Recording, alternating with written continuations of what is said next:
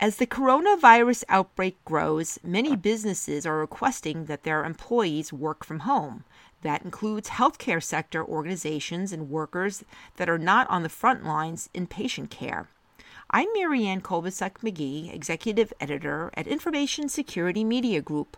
Today I'm speaking with former healthcare CIO Drex DeFord about how mandatory work from home potentially impacts data security in the healthcare sector and what do entities need to be thinking about and doing to address these new challenges. So, Drex, for starters, when we think about the healthcare sector, we tend to think about those on the front lines, clinical workers who are working directly with patients. But what other kinds of healthcare sector employees are candidates for work at home and telecommuting? There are actually uh, quite a number of healthcare teammates that can work from home. When you think about much of the information technology team, while there are things that they have to do maybe hands-on inside the organization at a data center or something like that, a lot of them can do most of their work from home. Supply chain people uh, may very well, especially if they're just doing payments, things like that, they may be able to work from home. Uh, the chief financial officer's team, the treasurer, all of those folks have real opportunities to work from home because most of their work is administrative. They're, you know, if you think about it as a spear, the healthcare workers, the people who touch you are on the pointy end of the spear, but they're supported by a lot of other folks who can certainly work from home. And what about clinicians that are providing telehealth to patients? That's being expanded by many organizations. And what about clinicians that are providing these telehealth services to patients, but the clinicians might be at home? Is that also something that we're seeing a higher demand for? I think you see a higher demand for that now. Uh, there are a lot of organizations who, as you said, are expanding their telehealth footprint during this time, certainly as a way to pre-screen potential patients who may have COVID-19, wanting to check them out before they come in. Some of those physicians are working from uh, offices that are either on campus on the hospital or, or in the office, but some of them are working from home and there are opportunities for that. And certainly as that, that requirement expands, you'll see more physicians working from home, especially if they're fully dedicated to the telemedicine side of the house. So, Drex, is it safe to say that security teams within healthcare organizations typically don't deal with situations like we're dealing with right now, where there are sudden great spikes in demands for enabling and supporting work at home?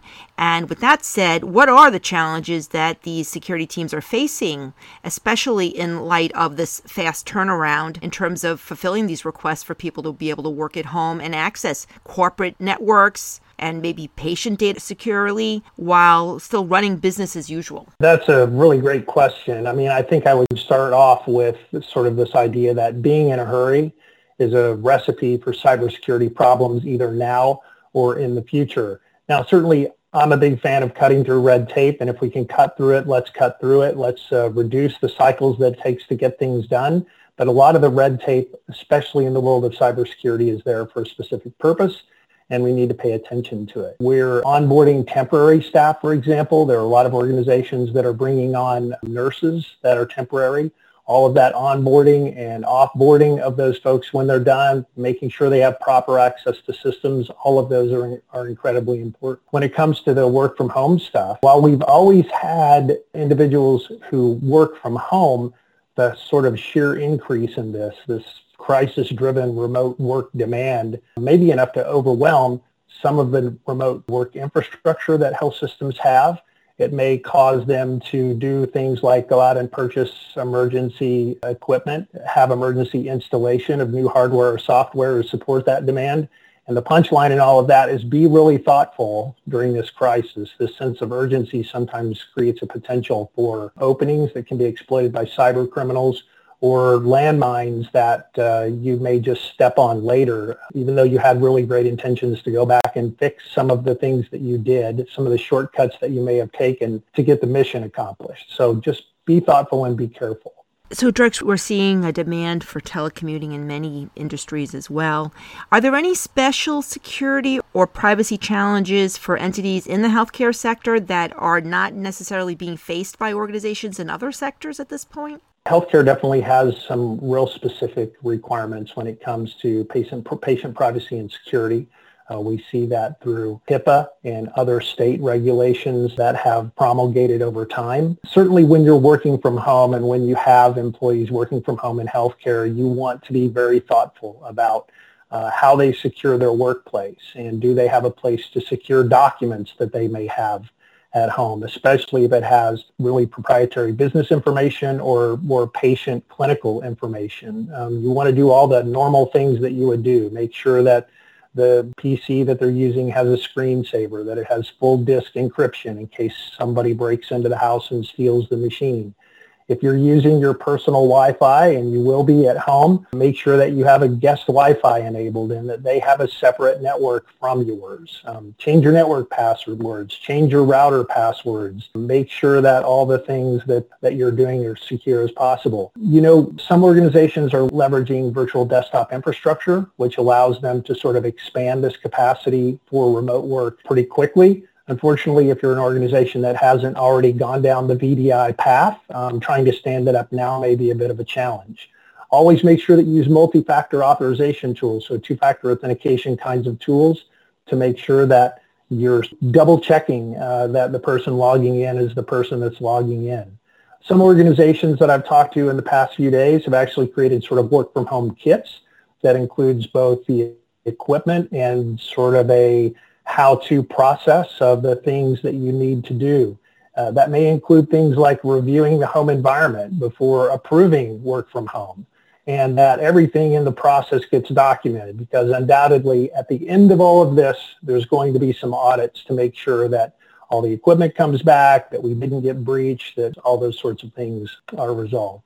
And then I think you look at tools too, like Slack or Microsoft Teams or Zoom or WebEx you always need to make sure you have a backup plan. There's been um, some outages in some of these tools from time to time, so you need to have a, a backup plan for staying connected and, and being in meetings.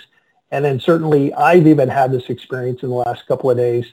Home networks and neighborhood ISPs that you buy your internet services from um, are feeling pretty overwhelmed right now too and may have a challenge processing all of that web traffic. So it's all of that. And I think when you take that and sort of combine it with the reality that inappropriate access may be a little harder to determine with so many teammates working remotely. Chief information security officers are going to be working overtime and their teams are going to be working overtime. And especially when you look at small hospitals, which is most of the country, small and rural hospitals. That's where most of us get our health care from. Those teams are very small and very challenged when it comes to all of this work. I recommend that they seriously consider getting some outside help during the, the stressors of, of all the work that's going on right now. So, Drex, with that said, what are the new challenges that health security teams are facing with coronavirus on top of these potential cyber attacks that we are seeing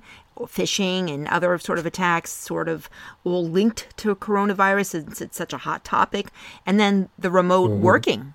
When you put all this together right it creates uh, sort of an interesting compound challenge. When you're at work hopefully you would have a better opportunity to focus. Now that you're working from home uh, sometimes you have the challenge of kids are home and you're trying to homeschool them or, or your, your significant other is homeschooling them. The dog is barking. There's music playing. There's lots of other stuff going on. So it's much easier to be distracted. And in fact, when you sort of add in this other part about coronavirus and phishing, um, the clickbait is super attractive. I mean, if somebody sends you an email that says, turns out the president has coronavirus, that's something I'm going to want to click on. That's not true, by the way, but but that's that's the kind of thing I'm really going to want to click on. I'm going to be really interested in that. A lot of emails that we're seeing out there are being targeted specifically to stuff that's interesting to the victim. So if you had planned to go to a conference in the next couple of weeks and the bad guys somehow got their hands on the attendee list and they spoof the conference with something that says, click here to claim your refund since we're canceling the conference,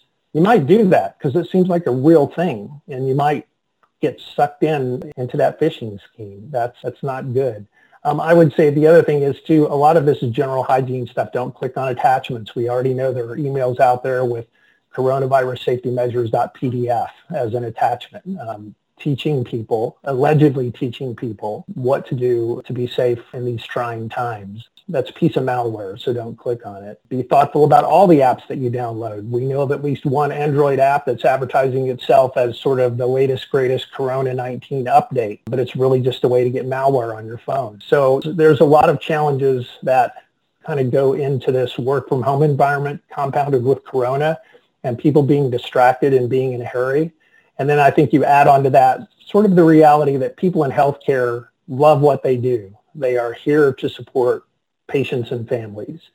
And during a time like this, the mission really is pulled out of them. They bend over backwards to do things to, to help patients and families. And sometimes that means they make mistakes.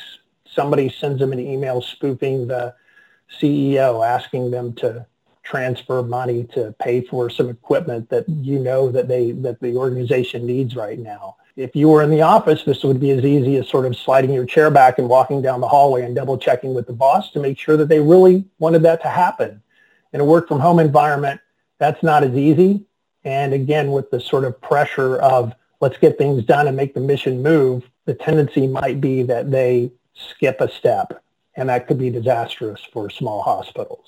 Now, Drex, you mentioned skipping a step. And as we know, IT and security departments in stressed out stretched thin, healthcare organizations are facing short turnarounds in terms of the IT requirements to support the added burdens on their entities, including you know the telecommuters, but you know all the other burdens.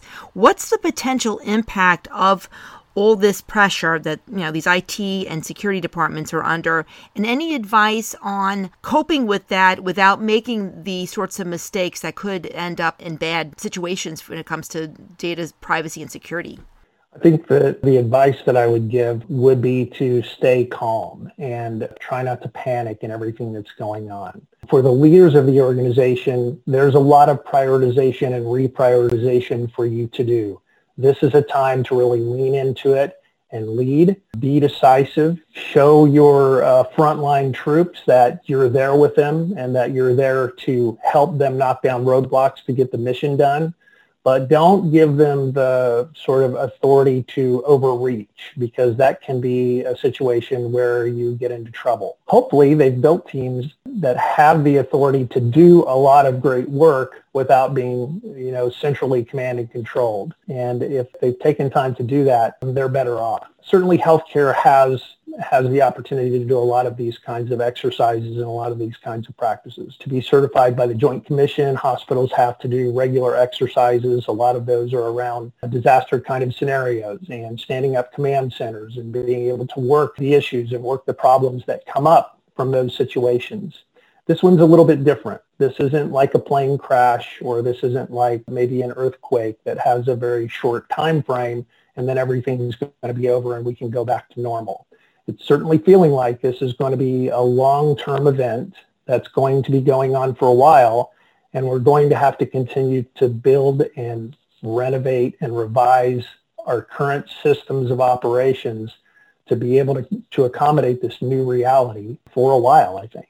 Thanks, Drex. I've been speaking to Drex DeFord. I'm Marianne Kolbasuk McGee of Information Security Media Group. Thanks for listening.